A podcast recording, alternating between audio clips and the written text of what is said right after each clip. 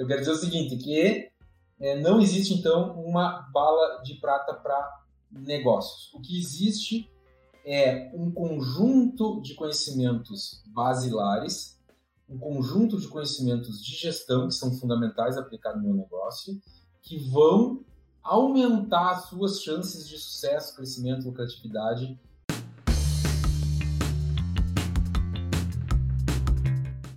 Fala pessoal, tudo certo? Está começando mais um podcast do Gestor e hoje a gente vai falar um pouquinho sobre o que a ciência ensina sobre os pequenos negócios. Então, tá aqui com a gente de novo o Diego Marconato, o professor Diego Marconato. Muito obrigado aí por participar mais uma vez, Diego. É bom estar de volta. Obrigado, Escobar. Obrigado, Wilson. Tudo bom, Diego? Perfeito. Então, acho que a minha primeira pergunta sobre esse assunto, Diego, é: existe realmente um caminho científico para sucesso relacionado a pequenas e médias empresas? Mas eu quero perguntar uma coisa antes que tem a ver com isso, Escobar, em relação à ciência, né? Porque eu vejo que hoje em dia as pessoas não sabem nada sobre ciência e acredito que sabem alguma coisa sobre ciência. Elas imaginam a ciência como um deus lá de cima ditando regras. É o que eu vejo que o pessoal hoje em dia pensa sobre ciência, né? E que como se existisse resposta para tudo na ciência. Não estou dizendo que algum dia, de repente, não possa existir muito mais respostas do que existe hoje, mas não é, não, a, a, ciência não é como as pessoas pensam, né? O que a, a cultura popular pensa de ciência. Então, por exemplo, eu vejo que em administração, Diego, e tu entende disso mais que eu, existe arte também, né? A, Sim. A, não, não é só administração, não é só ciência, tem arte. E, na verdade, tem muito mais arte do que ciência no, na administração, na gestão, né? Sim, correto. Não, eu acho que uh, as duas perguntas são ótimas e, e isso que David falou da, primeiro do conceito de ciência, entender o que é ciência, eu acho que é, é o melhor caminho para a gente começar a nossa conversa, né? Eu concordo plenamente que existe uma ideia muito errada do que, que é ciência e de, como, e de qual o papel da ciência em todos os campos, especialmente nos negócios. É, existe essa ruptura hoje em dia entre uh, crença e ciência, como se fossem duas coisas que não podem é, não podem se aproximar, e na verdade esse é um, é um grande erro. A ciência existe primeiramente porque existe a crença de que é, o universo foi criado por uma inteligência e que existe uma lógica é, em todas as coisas. Existe uma inteligência em todas as coisas. E a ciência é o trabalho de verificar, de explorar e encontrar essa inteligência que existe por trás de tudo. Né?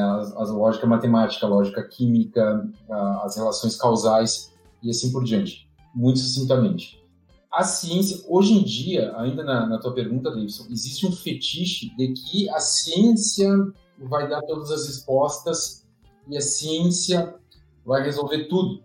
E isso nos negócios está muito longe da verdade, muito longe mesmo. Então, respondendo à pergunta do uh, Escobar, não existe um caminho científico exato que leve ao sucesso dos negócios. Porque se existisse, esse caminho poderia ser utilizado por é, todas as empresas e todas as empresas seriam de sucesso. Então, ou só algumas empresas ou parte das empresas têm acesso a esse conhecimento. Sim, tem empresas que vão ter acesso a conhecimentos mais complexos e mais lucrativos, por assim dizer, do que outros, mas de qualquer forma, não existe um caminho único. As empresas que têm os melhores conhecimentos as melhores ferramentas do método científico, elas não necessariamente são as melhores. Então, é, é, ou as maiores, ou as mais lucrativas, ou as mais rentáveis. Então, não existe a ciência, não entrega numa bandeja o que, que é o melhor para cada negócio. Por quê? Como disse o Davidson, a gestão ela é uma arte. E a gestão embora ela siga princípios fundamentais, e isso eu acho que é, é algo que é muito importante a gente entender, que existem, existe uma lógica geral dos negócios, existem as suas regras da física, por assim dizer, dos negócios, mas o fato é que quando nós descemos para a situação única de cada negócio, as regras elas têm que ser adaptadas. Elas têm que ser adaptadas ao contexto que é realmente único de cada negócio. E aí que entra a arte. Então, a, até porque a gestão ela não é, não é um conhecimento é, intelectual puro. A gestão ela é prática também. Então, dentro desse, dessa mistura toda, a ciência ela tem um papel, às vezes ela pode ter um papel importante, mas ela não entrega é, um caminho definitivo para o sucesso no negócio. O que ela mostra, uma série de momentos, são relações causais que a repetição dos estudos apresenta como estável. estável. Eu, vou, depois eu anotei aqui alguns achados científicos que se repetem nos diferentes estudos ao redor do mundo, e que hoje a gente tem um grau importante de segurança em dizer, não, realmente, essa relação aqui, ela acontece. Quando eu tenho tal coisa, as empresas tendem a crescer mais. Ou, quando eu olho as empresas que crescem, as empresas que são mais lucrativas, eu tenho uma alta probabilidade de encontrar tais elementos. É, eu acho muito importante isso que tu disse, Diego, pelo seguinte motivo. Uh, então, não é uma, um caminho que vai dar 100% de resultado, né? Mas eu acho que é importante a gente analisar os estudos e, e principalmente utilizar tudo aquilo que a gente tem de ciência dentro de um negócio para aumentar a probabilidade do negócio dar certo, né? Então, Exato. tu chega mais próximo de fazer as coisas de acordo com aquilo que realmente funciona. E, e, e isso é um, esse é um caminho que é muito mais seguro para o empreendedor, eu vejo dessa forma. Exato, exato. O, o que acontece? A ciência, normalmente, ela oferece regras gerais. Então, vou dar um exemplo. Estudos repetidamente mostram que os estudos repetidamente mostram que a liquidez, ou seja, o negócio ter um caixa grande, é um fator que está muito presente nas empresas que crescem, nas empresas que crescem muito rapidamente. E um caixa pequeno, ter baixa liquidez, é um fator que está muito presente nas empresas que ou não crescem ou que quebram. Agora, pode chegar o Davidson e dizer: não, mas olha, Diego, a minha empresa, por exemplo, foi criada com, sem caixa. Isso sim é uma verdade. Agora, a questão é, na média, de maneira geral, ter um caixa maior ajuda as empresas a sobreviverem por mais tempo e a crescerem. Isso é particularmente verdade agora, nessa época que nós estamos vivendo.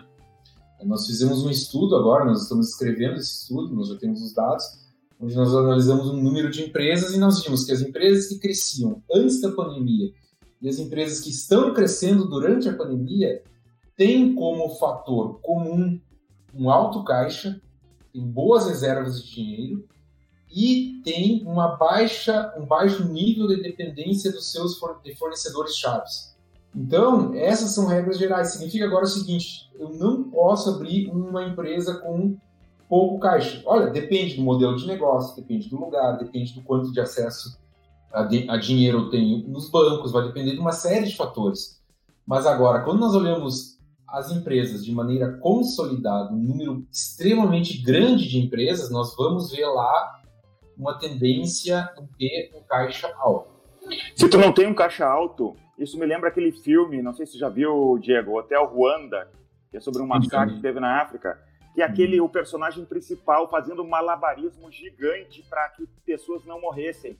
É mais Exato. ou menos isso que eu imagino uma empresa que não tem caixa.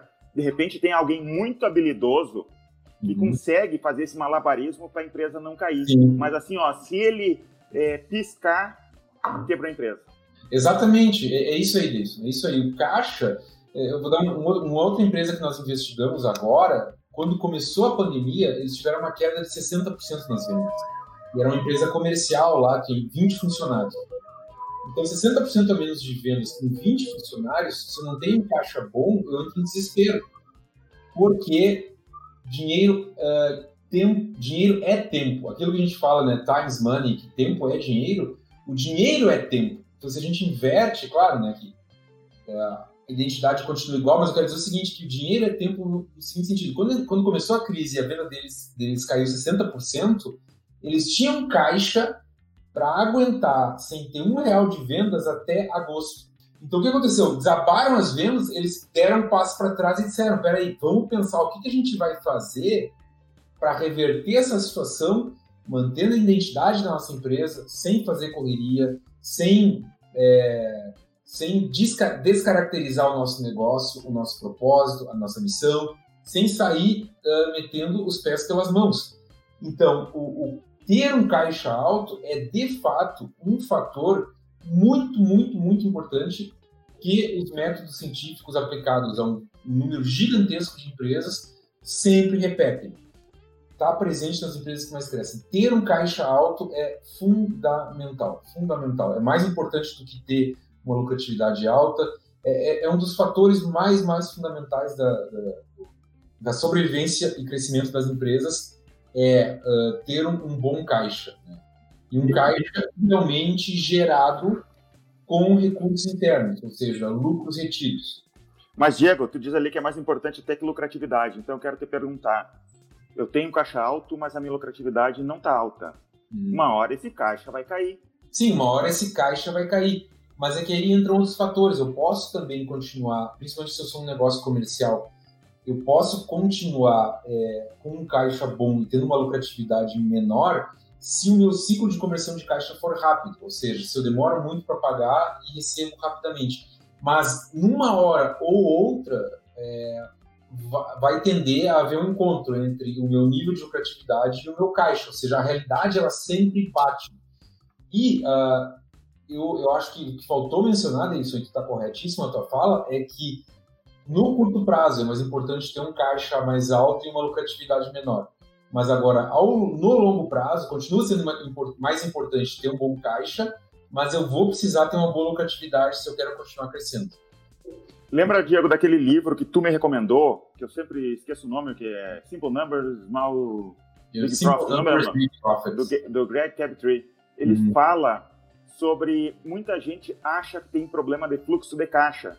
E ele uhum. fala, não é bem assim. A maioria dos problemas tem problema de lucratividade mesmo.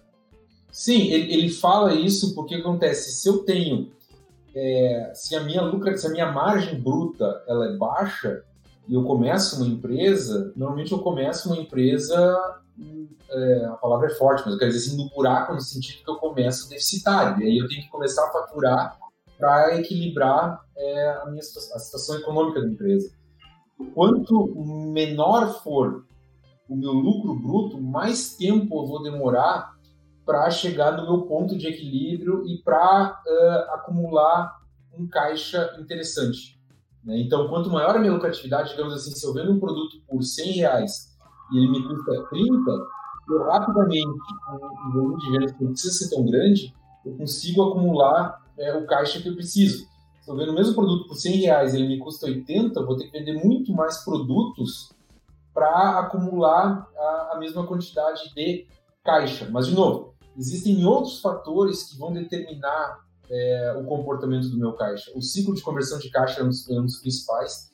Se a gente pegar o caso da Amazon, né, é sempre um caso super emblemático nesse sentido. Eles têm lá 2% de lucro, mas eles geram um caixa violentíssimo, porque eles recebem no curto prazo, mantêm estoques relativamente baixos, ou seja, que é dinheiro mobilizado, e demoram um tempão para pagar os seus fornecedores.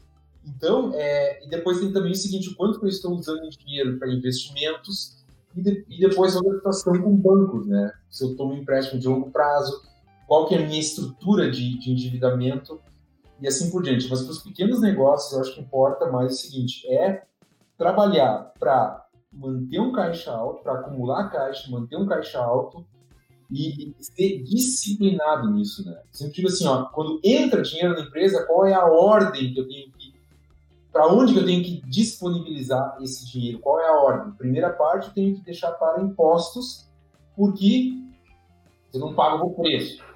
Depois eu tenho que, é, se eu sou um negócio comercial, repor estoques. Depois pagar funcionários, todas as despesas, né? Energia, aluguel, tudo mais. Depois a acumular caixa. Depois que eu acumulei a quantidade necessária de caixa, reinvestimento.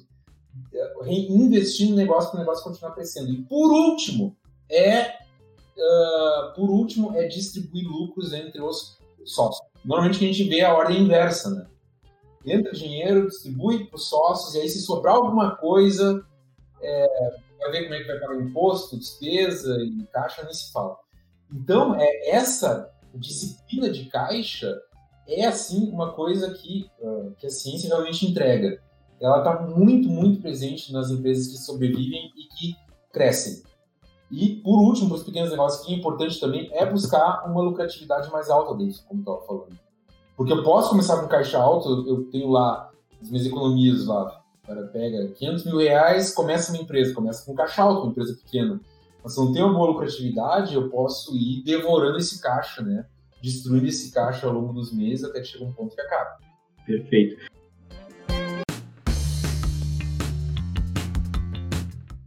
Eu tenho uma, uma pergunta para vocês que pode até ser um pouco boba, mas eu acho que ela está um pouco relacionada com o dia a dia. Uh, quando eu consigo armazenar uma quantidade em caixa, qual é a, como vocês veem que seria o melhor lugar para guardar isso? É numa conta corrente? É numa poupança? É investindo no, no mercado de ações? Alguma, eu, eu, acredito que tenha que estar disponível para ser utilizado rapidamente, né? Que não seja algo muito para longo prazo. Mas ainda assim, o dinheiro parado, ele tem, de certa forma, um risco que pode causar ali de estar tá sendo comido pela inflação, por exemplo. Sim, sim. Bom, é, isso vai depender de, de novo de alguns fatores, né? do tamanho do caixa da empresa, do tamanho. Se nós estamos falando de pequenos negócios, o que o pequeno negócio pode fazer é criar uma conta separada. Hoje em dia pode se criar contas aí sem custo nenhum, criar uma conta separada para manter esse buffer, para manter esse colchão de segurança, tá? Essas contas hoje rendem CDI, então o cara vai, é, o CDI vai uh, normalmente vai cobrir inflação, então não, não, teria essa preocupação, não precisa ser uma preocupação muito grande. E é uma recomendação que eu dou até, assim, separar uma conta, é que uma, uma maneira aí boa do, do, pequeno negócio se organizar é criar diversas contas diferentes, né, onde eu vou ter uma conta para impostos, eu vou ter uma conta para reserva, eu vou ter uma outra conta para capital de giro e assim por diante. Né? E agora, quanto a colocar no mercado de ações e tudo mais, ainda mais na, na volatilidade que a gente tem hoje, eu não recomendaria, porque esse é um dinheiro que ele tem que estar, tá, ele tem que estar tá, é, prontamente disponível para o empreendedor, né? Vamos imaginar agora aconteceu essa, essa crise do, do da pandemia aí, né? Tem, tem, empresas que se não tem um acesso imediato a, a, reservas, os caras quebram, né? Porque o cara não vai conseguir dinheiro do banco, o cara não vai conseguir dinheiro talvez com familiares e assim por diante. Mas isso também depende do modelo de negócio do, do pequeno negócio. Se o pequeno negócio é um modelo que tem recorrência, ele precisa ter uma reserva de caixa menor. Porque ele tem uma previsibilidade maior do quanto vai entrar todo mês de dinheiro no negócio. Quanto mais previsível é o meu fluxo de caixa, as minhas entradas e saídas, principalmente o mercado, melhor é o meu negócio. Esse é um dos indicadores fundamentais de qualidade da empresa. A previsibilidade de caixa. E isso de qual o melhor investimento também é uma decisão assim, ó, pessoal. A gente teria que ter uma, uma aula só sobre investimentos e nem. Eu não sou especialista nisso, eu imagino que o Diego também não é especialista em, em investimentos, né? Não. E, por exemplo, uma pessoa que vai colocar dinheiro em ações, eu recomendo que estude muito, saiba o que está fazendo é. e não vai colocar, não vai começar com dinheiro da empresa para estudar ação, né? Sim. É, exatamente, exatamente. Eu acho assim que é brincar com fogo, né? É brincar com fogo, porque o que acontece? A, a reserva, o dinheiro, é o oxigênio da empresa. É, isso é uma coisa que, sim, uh, os meus alunos, meus amigos não me aguentam mais falar nisso, mas é porque eu digo que eu estudei muito isso, sim, de sobrevivência e crescimento do negócio, e o dinheiro é o oxigênio. Não se brinca com oxigênio. Porque sem lucro, uma empresa pode sobreviver por um bom tempo. Agora, sem dinheiro, é a mesma. A metáfora perfeita disso é o seguinte: o ser humano Lucro, vamos imaginar o seguinte: o faturamento é a comida, o lucro é a bebida e o, oxi, e o dinheiro é o oxigênio, entenderam? Então, assim, eu posso ficar muito. É, não sei quanto tempo eu aguenta sem comida, mas aguenta, acho que aí umas. Vamos chutar aqui 10 dias, né? Depois sem água, aguenta. Ou seja. Jesus ficou 40 dias no deserto. Hã? Jesus ficou 40 dias no deserto. Não, mas aí não vale. Aí não... É uma comparação um pouco injusta com o resto. Não, mas, a, mas não é algo impossível. O que eu quero dizer é que é uma pessoa sofrendo muito aguentaria 40 dias também. Sim, tá? Isso, mas, mas tu pega empresas, se a gente pegar casos extremos aí, tem empresas que estão há 10 anos sem lucro. Né? Mas claro, aí entra dinheiro de investidor, em grandes empresas é outra questão. Mas eu quero dizer, eu posso ter um pequeno negócio, um médio negócio, que vai aguentar meses sem lucro. Sem, com faturamento baixo e com lucro zero negativo. E, mas agora, ele vai aguentar semanas sem dinheiro. Por quê? Porque virou um mês, tem que fazer, tem que fazer frente às despesas, né? Aí, claro, ah, não vou pagar nada. Quanto tempo eu vou ficar sem não pagar nada? Então, não, não tem... É, é, é de novo, dinheiro é o oxigênio do negócio, com né? Sim, sim. E só para dar um último toque sobre essa questão das ações, né? Uma empresa que tivesse investido dinheiro em dezembro e depois que veio toda essa crise que precisaria desse colchão, é bem possível que no momento em que fosse retirar o dinheiro, teria perdido 40% já daquilo que tinha colocado em dezembro. É, então é muito arriscado, né? Capital de risco é. mesmo. E por esse motivo é, é pouco indicado para esse tipo de, de armazenagem de dinheiro. Aí. É, não. É. Se criou uma moda, assim, também. Não é que seja uma moda, mas o número de CPFs que estão sendo cadastrados na Bolsa está é, subindo de uma maneira alucinante, assim. É impressionante. O, Brasil está entrando naquele patamar americano da, da, população geral ser investidora, né? E aí ele se investe via fundo, via bom, escritórios de investimento, diretamente, via app. Hoje tem aí. Só que isso tem, eu digo assim, isso é uma coisa muito séria, né? Tem gente que não tem noção de risco e que tem gente cometendo suicídio. Um monte de gente cometeu suicídio. O cara vai lá, é, faz operações completamente alavancadas e o cara perde não só o que tinha, o que não tinha e fica devendo absurdos, né? Sim. Então é uma coisa muito delicada, uma coisa que, como o David disse, tem que se estudar muito para saber, né? Sim. E qual é o, o, a próxima questão assim que a gente tem para falar sobre ciência nos negócios? Tem algum outro ponto? Tem. Um outro ponto que é muito forte é o seguinte: são, são dois que estão relacionados. Empresas que crescem têm empreendedores que têm intenção de crescimento e aí parece ser uma, parece ser uma, uma redundância, né? uma, uma tautologia. Mas são, são empreendedores que têm intenção de crescimento e orientação empreendedora. São os dois relacionados. Então, assim, são poucos. Eu estava vendo, de cada 10 negócios que são criados no Brasil, três vão chegar no quinto ano de vida. Desses três que chegam no quinto ano de vida, apenas um percentual muito baixo vai sair do patamar, vai, vai contratar pessoas além da família. Vai, vai, vai se transformar numa empresa que cresce, entendeu? Assim, vai, vai, vai ter contratações fora da família. A grandíssima maioria dos negócios ou quebra ou continua sendo para sempre um micro negócio. Um dos fatores que explica isso, acho que assim, de maneira geral os fatores é, é falta de, de, conhecimento de gestão e falta de intenção de crescimento. Tem muito pequeno negócio que o cara não quer passar pela dor do crescimento. Porque ter uma empresa, quem, quem tem experiência no empreendedorismo, o Davidson pode falar muito mais disso, sabe que crescer uma empresa exige esforço, exige risco, exige investimento. Às vezes é muito, às vezes não, é, é sempre muito mais cômodo eu ter uma pequena operação e ficar daquele tamanho, né? Que a gente chama de moms and pop store, assim, é, é a lojinha do pai e da mãe. É, eu quero dizer assim, aquela coisa que não, não sai do lugar. Isso é, é, errado? Não, não é errado, mas a questão é que é, os ganhos vão ser sempre módicos, vão ser ganhos normalmente pequenos, né? E não, não são negócios que vão gerar assim, uma, um volume de riqueza grande, emprego, renda, desenvolvimento e assim por diante. Tá? Então é uma percepção minha ou esses negócios eles também acabam correndo um risco maior assim de correm ótimo muito colocado eles, eles correm um tipo diferente de risco eles podem tipo diferente disso. Eles, eles Provavelmente, como, como, eles não, como eles não crescem, eles não acumulam os recursos necessários para aguentarem os choques externos quando esses choques vêm. Vamos pegar agora, assim, né? Está sendo uma está é, tá sendo uma limpa no mercado essa pandemia, está sendo uma destruição assim em massa de, de pequenas empresas.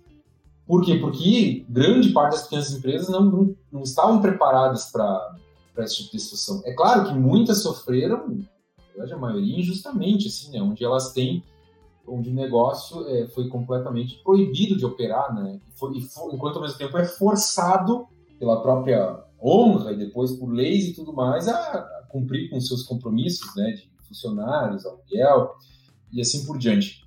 Mas o pequeno negócio, ele, ele, ele se mantém muito, é, muito de risco e ele tem um risco muito grande porque pode chegar um, um competidor grande e tirar ele do mapa, ele pode ser comprado a qualquer momento, ele pode, é, num choque como esse, ele pode desaparecer. Eu vou dar um exemplo.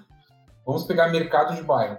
É um negócio que, se bem gerenciado, é muito, é um, é um bom negócio, pessoal. Um negócio que é muito bom, se bem gerenciado, é mercado de bairro porque as margens são boas, o negócio que tem um giro bom de ativo. Aí o Carrefour, na França, os caras fizeram o seguinte: eles criaram um modelo de negócio de mercado de bairro. Agora, qual sempre foi a força do mercado de bairro? Foi a localização. Né? Então, assim, eu vou no mercadinho de bairro porque eu não quero ir lá pegar o carro, ir lá no mercado grande. Então, eu, minha esposa, a gente pega, sai de casa, vai ali no mercadinho, compra pão, compra o que quiser.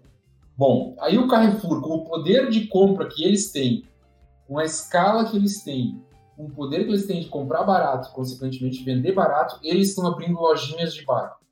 Então, assim, poxa, esse cara se transforma num competidor mortal para mercados de bar e para outras lojas de bairro e assim por diante. Então, no Brasil já tem alguns, uh, eu acho que é Carrefour Express, se não me engano. Eu sei que eles mudaram um pouco a cor, as, as lojas costumam ser laranja e eu já vi em São Paulo. E é bem pequena, assim, é do tamanho de uma loja de conveniência mesmo, um mercadinho de bairro pequenininho. E eles conseguem os aluguéis, acabam sendo muito mais baratos e tudo mais, sim, sim. e termina a atuação ao, ao, longo da cidade inteira, né? Porque não precisa Exato. mais contar com uma super loja. Uh, isso é realmente muito mais cômodo, assim, porque normalmente existe uma série de compras que precisa fazer, principalmente em final de semana, durante a tarde, no, no domingo, à tarde também, que pega ou de manhã, tu precisa e só buscar dois ou três itens. E, e é muito é. cômodo e é claro que a margem acaba sendo muito maior também para esse tipo de mercado. Sim, exato. Não, então, é, esse é um risco grande que esses negócios passam. É claro que empresas que crescem têm outros tipos de riscos, riscos em momentos específicos, que a gente chama de vale da morte. Normalmente, o vale da morte, o que, que é? É quando a empresa chega em um determinado patamar, ela é pequena e ela está crescendo, crescendo, crescendo, ela começa a forçar seus recursos internos. Então, as pessoas é, já não dou mais conta do trabalho e eu tenho que, conta, eu tenho que fazer um investimento muito grande na frente para lá, lá depois retornar esse investimento. Se eu não faço um cálculo adequado de como que eu vou fazer essa transição, que ela é operacional e financeira, eu quebro. Então, assim, eu tenho que contratar, eu tenho que comprar equipamento, eu tenho que contratar uma série de pessoas, só que todo esse investimento, todo esse gasto adicional vai retornar lá na frente. Então, se eu não sigo um determinado método para fazer essa transição da maneira adequada, a minha chance de quebrar é muito grande. Estou vendo mais aqui o que eu tenho anotado. Uma outra coisa que uh, os estudos deixam muito claro é a orientação de mercado versus orientação ao cliente. É, a gente, todos nós, nos, uh, nascemos e, e, crescemos ouvindo que o cliente sempre tem a razão. Né? Pouca, poucos avisos são mais mortais para um negócio do que esse. O nome disso na, na, na literatura é orientação ao cliente. Orientação ao cliente é eu fazer tudo o que cada cliente quer, de maneira geral, tá? Simplificando aqui. E tem outro negócio que é chamado de orientação ao mercado. Orientação ao mercado é eu atender um determinado mercado, mas olhando o mercado como sendo um ente e não olhando especificamente cada cliente. No momento em que eu otimizo a minha empresa, é uma contradição de termos, porque quando eu faço isso, na verdade, eu não otimizo a minha empresa, eu, eu eu, eu desotimizo ela, sei lá qual seria o termo, mas no momento em que eu preparo toda uma empresa para é, satisfazer completamente os desejos individuais de cada cliente que me aparece na frente, eu perturbo a minha máquina de produção de lucro, eu diminuo o nível de sistematização da minha empresa, isso vai gerar despesas muito maiores, vai diminuir a velocidade da minha empresa e vai, gerar uma perturbação geral que tende a levar o negócio a crescer menos. Quando eu olho não só o meu cliente e não só os meus produtos e serviços, mas eu enxergo o meu sistema de negócio como um todo, sendo cliente uma parte do sistema e os produtos, os, os produtos e serviços outra parte do sistema, e eu otimizo isso como um todo, é quando tem uma empresa que cresce e lucra muito. Não sei se ficou claro essa. Ficou. Uh, eu acho que, como exemplo para isso, a gente até pode falar um pouquinho sobre o e-gestor, né? Uh, porque o e-gestor também, ele poderia ter a possibilidade de, de, ao entrar em contato com cada um dos possíveis clientes, entender e desenvolver uma ferramenta específica para esse cliente, mas o custo que a gente teria para fazer isso seria muito mais caro. Provavelmente a maior parte desses clientes não ia ter o dinheiro para justamente uh, conseguir sustentar essa máquina que ficou muito mais cara de produção de, de sistema. E a partir desse momento a gente deixa de se tornar competitivo, né? Exato. Então, o que a gente faz hoje em dia é, olha, esse daqui é o sistema que a gente realmente consegue entregar, ele atende muito da necessidade de muitas micro e pequenas empresas, e, assim, eu espero e eu tenho convicção, na verdade, que o sistema vai conseguir te ajudar hoje, se tu está uh, em uma planilha, se tu está em um sistema claro. que está dando problema por falta de integração, ou justamente por ter crescido demais e as coisas começarem a parar de comunicar uma parte do sistema acaba falhando na comunicação uhum. com outra, isso a gente vê bastante na concorrência também.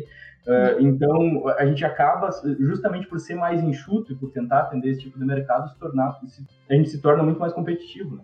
E isso Sim. faz toda a diferença no nosso posicionamento. Toda a diferença. E aí, isso me leva é, a um outro ponto que também os estudos mostram, que as empresas que crescem muito rapidamente, elas tendem a se concentrar em poucos produtos pelo menos na sua fase inicial de vida da empresa. Ela não tem, ela, ela tende a, a, a trabalhar, a focar sua energia, sua atenção em poucos produtos, porque isso mantém, isso mantém o foco, isso aumenta a especialidade do negócio, isso torna o negócio mais competitivo naquela proposição de valor. Um outro estudo, uma, uma, outra coisa que eu quero mencionar, e essa é particularmente importante, principalmente para quem quer criar um negócio e também para quem já tem um negócio, é o seguinte: quem quer criar um negócio, para fazer uma startup, eu tenho que ter conhecimento técnico, eu tenho que ser um cara assim que vai gerar uma inovação. Eu estou publicando um artigo, já publiquei, vai sair esse ano sobre isso. O cara tem que ser bom em, na parte técnica, assim, o cara tem que ser um bom engenheiro de software, o cara tem que ser é, um bom engenheiro mecânico, o cara vai criar um produto ou serviço totalmente inovador. Claro que é legal, é bom ter um produto inovador, dependendo da inovação, pode ser um sucesso absoluto no mercado. Mas, de novo, no geral, o que nós vemos? Que habilidade, quando a gente olha as startups que crescem muito, o que elas têm em comum são como principais habilidades. Primeiramente, habilidade de marketing, habilidade de, entender, de ler o mercado e adaptar suas ofertas ao que o mercado quer. Segunda habilidade, conhecimento financeiro. São caras que sabem o que é fluxo de caixa, o que é lucro, o que é retorno sobre investimento. O cara não tem que ser um financista, mas ele sabe como controlar um fluxo de caixa, ele, ele entende a importância de manter reservas. Então, é, é, é tem esse, porque tem esse mito, né? Que bah, startup vai ser um negócio assim que traz uma, uma tecnologia completamente inovadora, coisa e tal. Esse tipo de mosca azul não, é, é muito raro, né? Não é por causa que chamam de mosca azul ou na, aí no, no jargão dos, startupeiros é unicórnio, né? O que é unicórnio? Putz, unicórnio é um bicho que o cara nunca viu na vida. Então, é, não é por acaso que é, o nome é unicórnio. Agora, quando a gente olha o nosso mundo real aqui, o que a gente vê mais é isso. São, são startups que sim, são criadas, que crescem e que vencem, onde os caras têm o quê? Um foco obsessivo no mercado e em preparar a sua base e seu controle financeiro. E depois, qual habilidade? Habilidades de gestão em construir processos. O cara sabe estruturar o negócio dele em processos, onde em processos repetíveis que vão dar estabilidade e escalabilidade para o negócio. Bem, Diego, eu estudo bastante sobre startups e eu não conheço essa mosca azul aí, nem os que as empresas que são chamadas de unicórnio Uhum. Eu não conheço nenhuma que seja só boa na parte técnica e não entenda muito de marketing, não entenda Verdade. muito de finanças, né? Verdade. Nenhuma, nunca vi. Verdade. Não, eu digo, eu, eu quis dizer azul assim, ó, do cara que sai com uma inovação tecnológica única, assim, que não existia antes. Vamos pegar lá a Apple quando lançou o primeiro iPhone, sendo que não, que o touchscreen não era a tecnologia deles e tudo mais. Mas olha o que a Apple era, mestre em marketing. Claro, exato, exato. Porque, por exemplo, a... É, já tentaram algo parecido no passado. Antes do iPhone, eu usava o Palm Top, que era parecido, hum. não era tão bonito. Sim, BlackBerry também era semelhante. É. Então, é, é corretíssimo. Isso aí, assim, a, a, a gente tem... É, e esses são mitos que se criam, né, no, no meio, assim, às vezes no meio empreendedor e tudo mais, e são isso, são mitos, não são, não são fatos. E, e, o conhecimento em marketing, o conhecimento saber entender o que o mercado quer e ter habilidade, no final das contas, de vender, é vem em primeiro lugar. Pois é, e eu falo, às vezes as pessoas ficam chocadas quando eu digo que tu não precisa ter o melhor produto. É, verdade. O, verdade. Ter o melhor produto não significa que tua empresa é. vai crescer mais. Exato. Tem que ter o melhor motor de vendas e o melhor sistema de negócio. Sistema de negócio, não estou falando em software agora. É. E não quer dizer que o produto não tem que ser bom. Exato, exato. Né? Ele só exato. não é o melhor. Exato, exatamente. Mas eu tenho que ter o quê? Um bom modelo de negócio. Eu tenho que ter processos repetíveis, estáveis, consistentes, que entreguem o que o cliente quer de novo. De o, o que, tem aquele livro que eu gosto muito, né, que é Duplique seus lucros em seis meses ou menos, do Bob Fischer, né? Um nome super, assim, superlativo e tudo mais, às vezes parece ser, como o pessoal, quando querem denegrir um livro, fala literatura de aeroporto, né? Parece literatura de aeroporto, mas o cara ia ajudando um monte de empresa a bombar na lucratividade ao longo dos anos dele. O cara fez um título clickbait, mas é verdade. Mas é verdade. e aí o que ele coloca? Ele diz assim, o que nós queremos não, não é deixar, fazer com que o cliente seja completamente feliz. Porque se o cliente fosse completamente feliz, o que eu queria? Eu queria tudo de graça. Sempre. Durante toda a história da empresa, eu nunca vou gastar um real para ter um computador, para ter um celular, para ter um... Não, isso não existe. Então, assim, eu preciso ter o quê? Eu preciso ter um, um cliente que deixa o cara feliz, mas que ele seja lucrativo no negócio. E aí, é daí que entra essa questão. Eu tenho que ter um bom modelo de negócio, um bom motor de vendas e um produto e um serviço que se encaixe nesse modelo de negócio. Isso é importantíssimo. O que, que significa um produto e um serviço se encaixar de uma, de uma boa maneira no modelo de negócio? Significa que eu consigo produzir e entregar aquele produto ou serviço de uma maneira que seja streamlined, como os ingleses dizem, que, que seja rápida, que seja fácil, que não seja tão custoso, que não, que, que não, que não seja tão complexo fazer aquilo e que eu consiga dar uma repetição, uh, uma grande repetição naquilo. Né? Então, é, é, entender de modelo de negócio, de sistemas de negócio e assim por diante.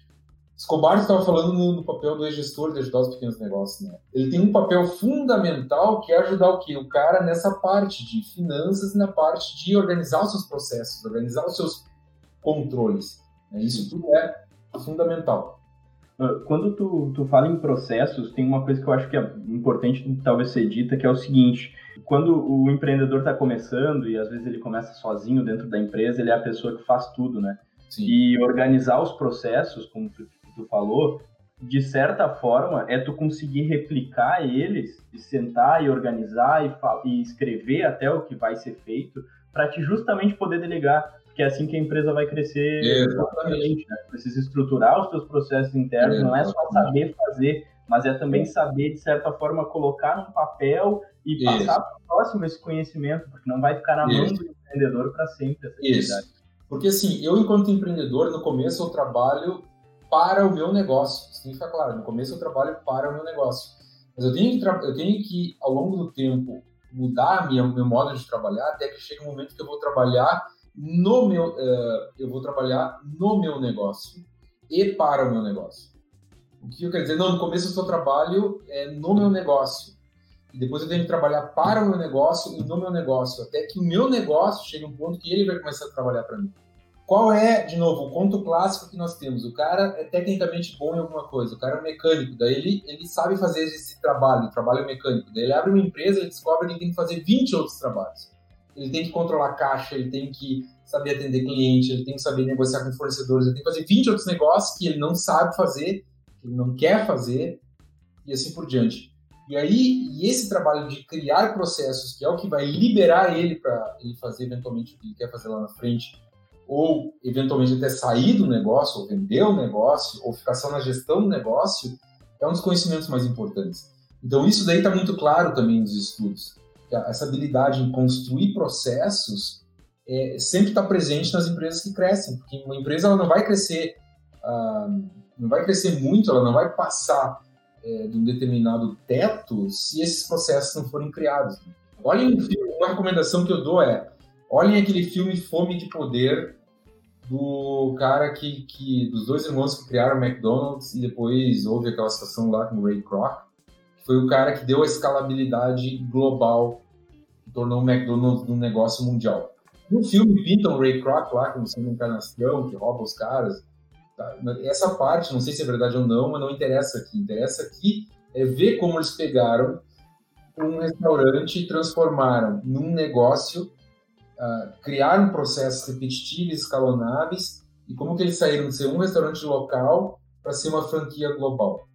Mas então o empreendedor tem que ser meio maniático, não acha? Entendi. E porque tem que ser meio maniático na hora de criar o processo, tem que começar a cobrar as pessoas por horário, Sim. por tempo, por tarefas é, exatamente repetíveis. Eu sou um pouco assim, minha esposa reclama disso. Uhum. Eu não que eu seja uma pessoa altamente organizada, mas eu uhum. crio meus processos, as minhas manias e faço acontecer. E eu me lembro de dois casos na minha vida que eu criei coisas é, nesse estilo. Uma vez eu trabalhava como office boy e aconteceu de eu ter que entregar em algum lugar algumas coisas e eu errei e entreguei o envelope tinha um cheque para a pessoa errada. E daí, por um acaso, essa pessoa era muito honesta, ligou para o meu chefe e avisou, uhum. eu peguei e tudo se resolveu. A partir desse momento, antes de sair, que eu era office boy, eu pegava tudo, colocava envelopes certinhos, colocava o nome da pessoa, porque antes eu só largava na pasta, na hora eu ia buscar, sabe? Uhum. Organizei isso daí. Outra coisa, quando eu comecei a alugar vaporeto. E o vaporeto era formado por várias peças. Eu fiz uma lista dessas peças, vinha até uma, uma, fita, uma fita de videocassete para te colocar no, na, no teu videocassete ali e assistir como que funcionava o vaporeto. Então, antes de pegar o vaporeto, eu olhava cada item para ver se estava ali, se eu não tinha esquecido o item. Então, uhum. eu sempre fui assim de, de, de criar essas coisas. Uhum. E que refletiu na empresa, né? Exato, exato. Porque o que Mas tem gente que se incomoda, eu sou chato, minha esposa reclama.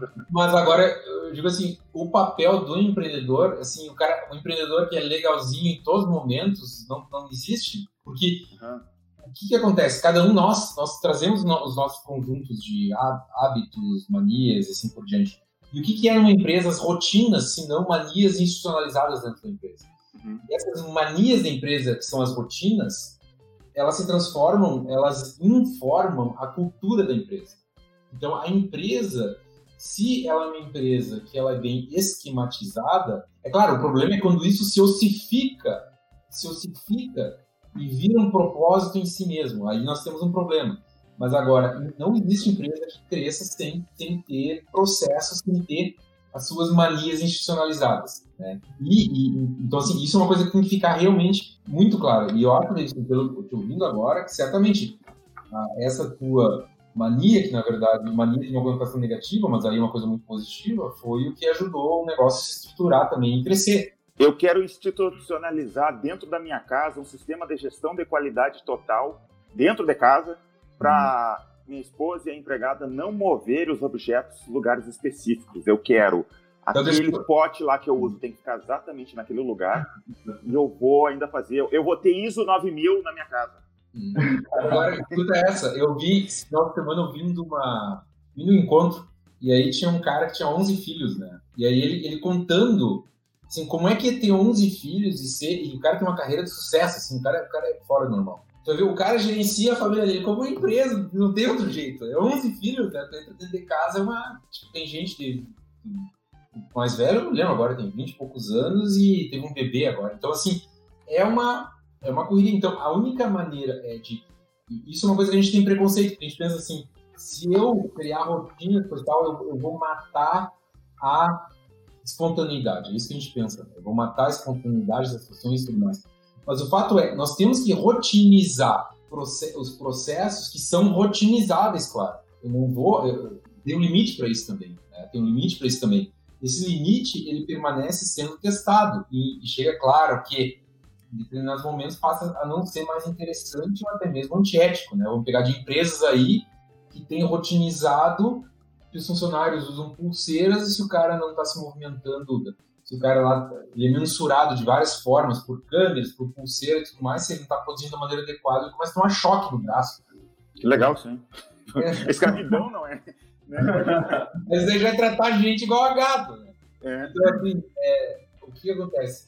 Uh, mas de maneira geral. Mas não é no Brasil isso. Não, não é no Brasil, nos Estados Unidos. No Brasil ia todo mundo preso se fosse fazer isso. Mas a questão, a questão é assim: a gente precisa de processo, a gente precisa de rotina. Gente, e isso é uma coisa que os estudos mostram muito claramente. E os negócios não crescem porque não estão. Foco ou foco, vamos dizer assim, ó, causas típicas dos negócios não crescerem, não saírem ou, ou, ou não crescerem ou não sobreviverem. Primeiro, falta de, falta de então, visão de mercado, falta de foco no mercado, tudo que é questão de marketing, falta de habilidade de controle financeiro. Depois, o que? Foco extremado em desenvolver produto e serviço. Olha só, foco em inovação, foco, um foco muito forte em inovação de produto e serviço, tende a levar as empresas à entropia, o cara fica olhando para dentro e a não crescer. E isso daí, poxa, agora é a palavra da moda já faz um bom tempo, a inovação, né? Inovação aberta, inovação colaborativa, inovação, inovação, inovação, inovação. Aí se foca muito em inovação em produto e serviço, não se olha no, nos processos, não olha na escalabilidade de negócio, ou em outros tipos de inovação que podem ser, que os estudos mostram que são tão ou mais, na verdade, acho que a maioria dos estudos mostra que é mais benéfico para o negócio que inovação de produto e serviço, que é inovação de modelo de negócio e inovação de é, processos de marketing. Tá? Inovação, uma, novas maneiras de se comunicar com o público-alvo. Depois, baixo caixa, tá, tá, tem a ver com a, lá com a questão do, do, da falta de conhecimento financeiro, de a falta de capacidade de gestão financeira, e é, falta de conhecimento de gestão de processos de maneira geral. Então, assim, isso, isso, isso, isso, são coisas que se encontram muito em negócios que não crescem essas coisas. Uhum é a falta da. Quando, quando a gente fala em processos, na verdade, tu falou um pouco sobre o filme do McDonald's, ali eu acho muito interessante, né? Que é a McDonaldização da, da empresa. Exato. De tu Exato. realmente parar, estruturar os seus processos, tornar aquilo repetitivo. Isso. Imagina, começa a vir gente nova e as pessoas. Existe rotatividade em todas as empresas. Vai uhum. sair uma pessoa que sabia fazer aquilo e tu não tá com um processo bem definido para que a é. nova pessoa que vai cumprir essa função consiga uhum. executar da mesma maneira com que a outra conseguia. Isso é um Exatamente. Exatamente. Eu quero dar um exemplo dessa McDonaldização, que é bem interessante. Eu tenho um amigo que é médico e ele estava me contando como que, ele, como que ele McDonaldizou o consultório dele. Então ele fez o consultório dele num layout que facilitava ele atender mais pacientes por dia, com a mesma qualidade. Eu não estou falando em desumanização da medicina, sei lá, o cacete o nome que ele dá. Eu estou falando o seguinte, que ele continuou tratando os caras bem, continuou tratando os pacientes com respeito, mas simplesmente porque ele, ele organizou o consultório dele de um modo mais racional. Mas eu quero saber, para saber se é humano mesmo, as revistas são da década de 80 ou ele atualiza as revistas? Quase. Como é que é? Tem uma Playboy lá da Ioná, da Ioná Magalhães, galera. tá? E aí o, o... Então, assim, é, isso é possível fazer, isso tem que ser feito. Agora... Como que ele fez? Eu atrapalhei. Hã? Como que ele fez no escritório dele? Eu atrapalhei. Não, ele, o que ele fez foi o seguinte, ele organizou o layout e contratou uma pessoa a mais. Poxa, ele contratou um cara a mais, isso é custo, não, mas é que ele contratou aquele cara a mais que ele já fazia uma parte anterior do atendimento, uma boa parte anterior do atendimento, que já entregava uma série de informações para o médico, no caso, que o médico, quando ele entrava para atender o cara, ele já tinha as informações que ele precisava, ele já tinha, já estava tudo pronto, o cara já estava vestido da maneira adequada para deitar lá na máquina, entendeu? Quero dizer assim, ele já estava, e tudo isso acelerava o dia a dia dele, de maneira que ele conseguia fazer muito mais atendimentos por hora. Porque Sim. você sabe, né? como colocar a realidade aqui, né? Como é que é normalmente o consultório médico, né? Tá lá cheio de gente, daí marcou para as três, vai ser atendido quatro. Por quê? Porque o médico, fazendo isso, do, do, pro lado do médico ajuda muito, embora para o paciente fique muito mais pé da vida. E ao mesmo tempo, esse meu amigo diminuiu o tempo de espera para os pacientes. Então, é, ele gerou, ele, ele, ele, trouxe características de negócio para dentro é, da, do consultório dele. Sim. sim. É conhecimento de negócio. Legal. Uh, e é interessante ver esse tipo de perspectiva da pessoa que realmente faz o trabalho, né? Porque quando eu imagino que uma situação dessas vai ser feita num, em um consultório, uh, a minha primeira impressão é que, de repente, um administrador ou uma pessoa mais focada em processos, ela viu de fora aquilo acontecendo e trouxe essa, é, essa contribuição aí para o local de trabalho para agilizar uh, os Sim. processos da maneira com que as coisas eram feitas. Mas Sim. vir de todo tipo de profissional, né? Porque é uma coisa que realmente a pessoa que está no dia a dia e que ela sabe exatamente tudo que vai ser feito e quais são as variáveis que podem acontecer dentro de um atendimento ou de outro, é ela que vai ter o conhecimento real para trazer e para otimizar aquilo dentro do possível. Claro. Claro. Eu vi o Vicente Falcone, vocês não conhecem o Vicente Falcone, dei uma olhada na internet, ele é um, um consultor de grandes empresas, né? Ele contando sobre um hospital que pediram para ele ajudar, era um hospital público, eles é, pediram para ele ajudar lá a organizar o hospital. E ele não sabia o que fazer, ele pensou inicialmente o que ele poderia fazer, e ele achou um indicador. E com um indicador só, eles conseguiram organizar a empresa da seguinte forma: tempo de que as pessoas ficavam, em tempo médio, as pessoas ficavam hospedadas no hospital.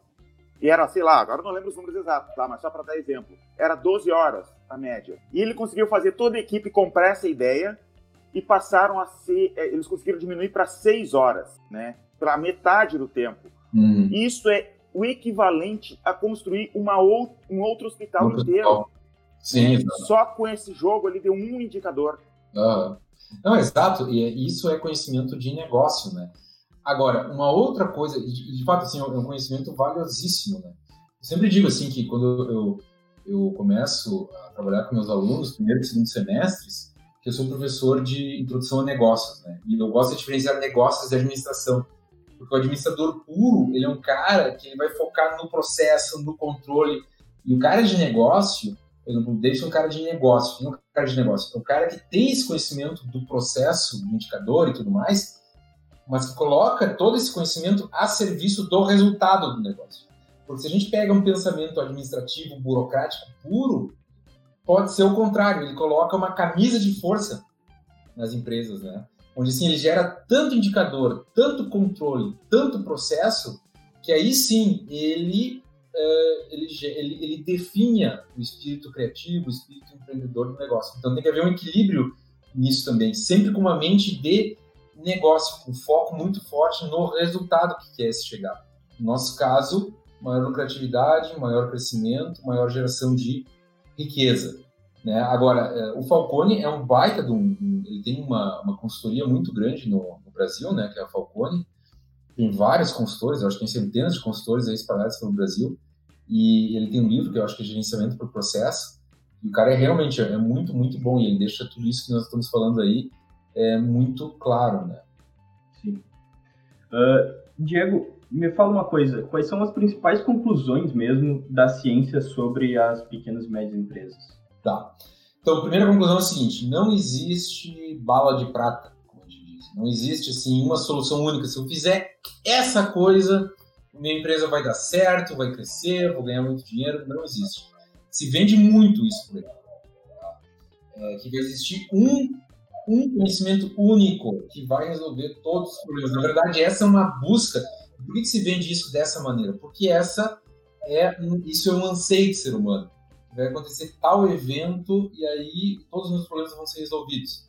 Esse evento ele existe ele se chama Salvação Eterna, né? que aí leva alguns anos de trabalho, mas aí é um outro campo.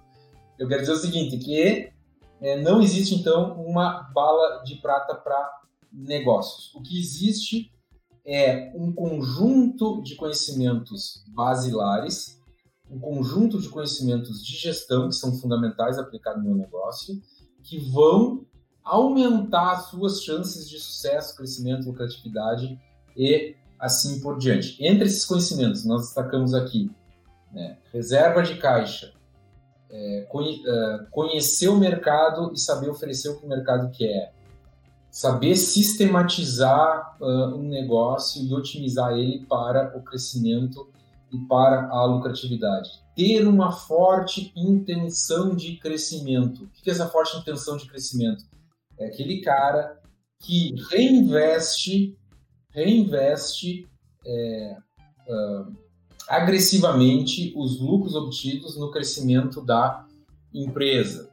Né? E, uh, de maneira geral, eu acho assim que, claro, a gente poderia ir colocando outros aqui, mas esses aí já dão uma boa ideia do que, que tem na base dos negócios que crescem, tem uma, uma boa chance de sobrevivência e de crescimento.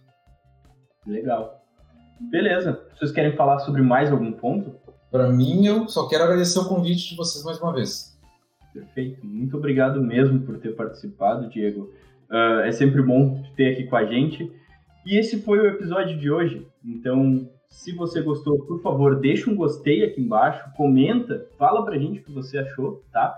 Uh, e se inscreve no canal. Não se esquece de se inscrever no canal, porque é muito importante. Muito e dá uma olhada nos outros conteúdos. A gente tem conteúdos, né? A gente tem bastante conteúdo já sobre gestão. Tem outros vídeos com o Diego. Se essa é a primeira uhum. vez que tu, tu tá assistindo, a gente tem outros vídeos com ele também. Exatamente. Então, muito obrigado, um abraço e até a próxima. Um abraço.